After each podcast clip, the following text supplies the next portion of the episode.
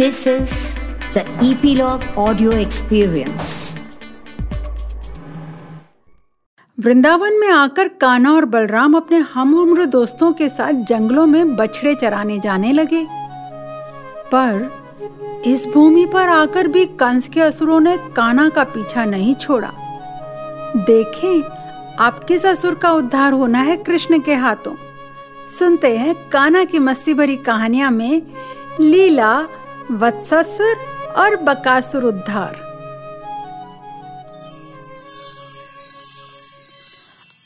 अब जब कृष्ण और बलराम बड़े हो गए तो नंद बाबा ने सोचा कि दोनों भाइयों को ग्वालों का काम सौंपा जाना चाहिए। ग्वाल बालों को बचपन से ही गायों की देखभाल करना सिखाया जाता है। छोटे बालकों को सबसे पहले बछड़ों को संभालने का काम दिया जाता है। नंद ने दोनों भाइयों को यही काम सौंप दिया और बोले, आज से इन बछड़ों को संभालना तुम्हारी ज़िम्मेदारी है। तुम्हें इन्हें चारा खिलाना है और इनकी सुरक्षा भी करनी है। इस तरह अन्य ग्वाल बालकों की तरह काना और बलराम भी अपने बछड़ों की देखरेख करने लगे। वे उन्हें रोज घास चराने के लिए यमुना नदी के किनारे ले जाते और शाम के समय वापस ले आते।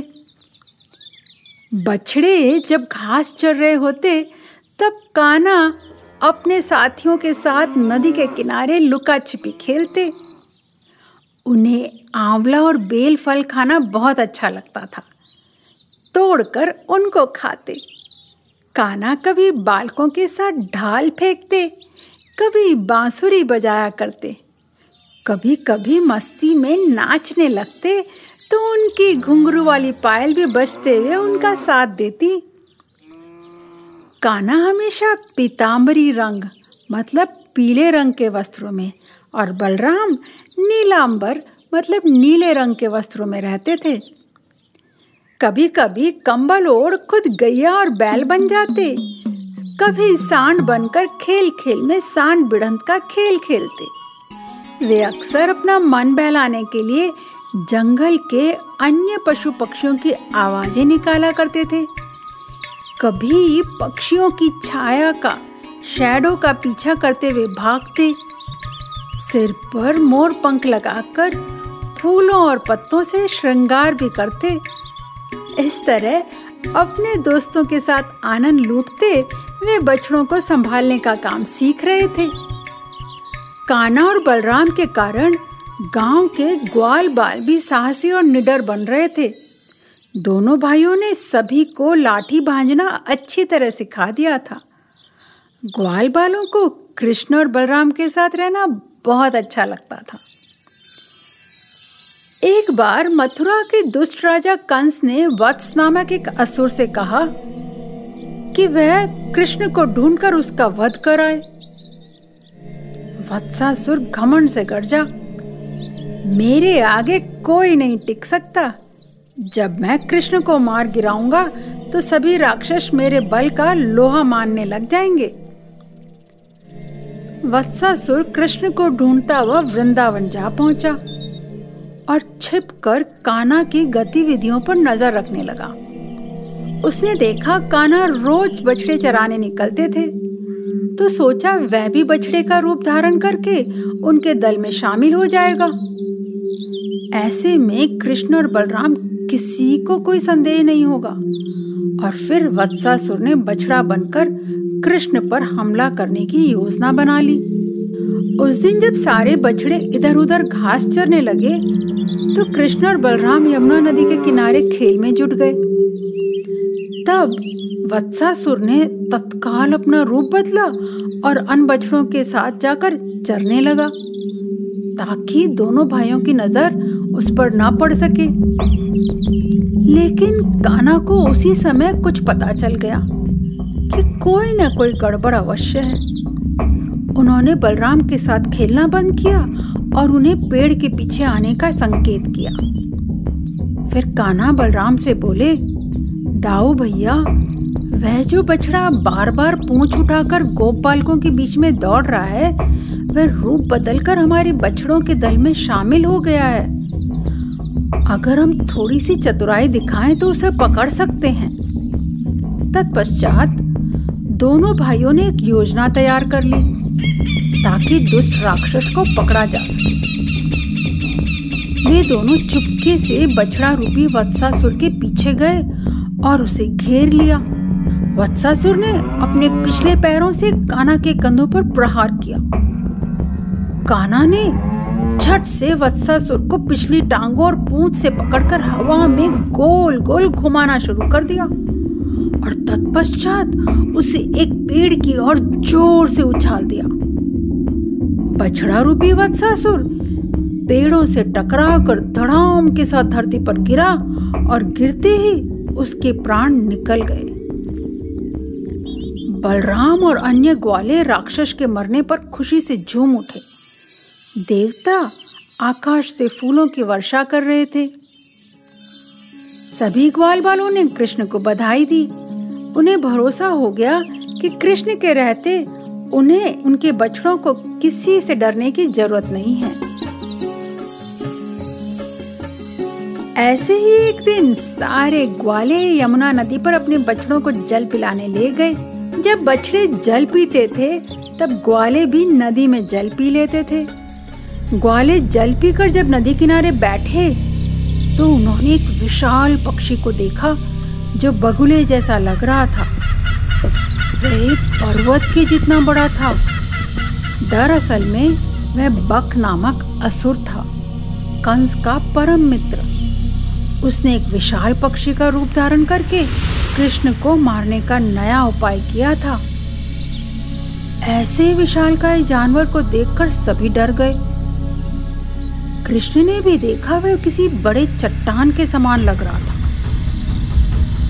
बगुला अपने विशाल पंजों और चोंच द्वारा कृष्ण पर हमला करने के लिए उनकी ओर दौड़ा। काना ने यमुना किनारे बगुले को रोक लिया, क्योंकि वे नहीं चाहते थे कि वह किसी गाय को अपना शिकार बनाए। लेकिन जब बगुला नज़दीक आया तो काना ने समझ लिया कि यह तो कोई राक्षस है, और वह बगुले के पास जा पहुँची और झट से उसकी गर्दन पकड़ ली। बकासुर को सांस लेने में दिक्कत होने लगी। वह धरती पर गिर पड़ा। मौका पाकर काना उसके पेट में प्रवेश कर गए ग्वालों ने समझा कि बगुले ने कृष्ण को निगल लिया है। काना काना सभी ग्वाले दुख और डर के कारण चिल्लाने लगे। यह कैसे हो सकता है? अब हमारी जान कौन बचाएगा? कुछ तो घबराकर वहीं बेहोश हो गए। काना ने बकासुर के गले और फिर पेट में पहुंचकर इतनी गर्मी पैदा कर दी कि एक बार फिर बगुला परेशान हो गया और वह सांस लेने के लिए तड़पने लगा। उसे भयंकर जलन भी होने लगी थी गर्मी से। ऐसे में बकासुर ने अपनी चोंच खोल दी और कृष्ण उसके मुँह से बाहर आ गए। सभी लोग हैरानी से उसे देखने अब बकासुर ने अपनी बची हुई ताकत बटोरी और काना पर अपनी तीखी चोंच और विशाल पैरों से हमला कर दिया। काना ने उसकी चोंच पकड़ी और उसे चीर कर इतनी आसानी से दो टुकड़े कर दिए जैसे कोई बच्चा तिनके के दो टुकड़े कर देता है। इस तरह से बकासुर को खत्म होते हुए देख सभी ग्वाले दंग रह गए। जब काना ने दुष्ट बकासुर का वध किया तो आकाश से देवताओं की खुशी का ठिकाना न रहा। और जब बलराम और ग्वालों ने काना को बकासुर के मुँह से छूटते हुए देखा तो सभी बहुत प्रसन्न हो गए। उन्होंने उसे गले से लगाया और सभी बछड़ों को इकट्ठा कर काना के गुणगान गाते हुए वापस घर की ओर जाने लगे।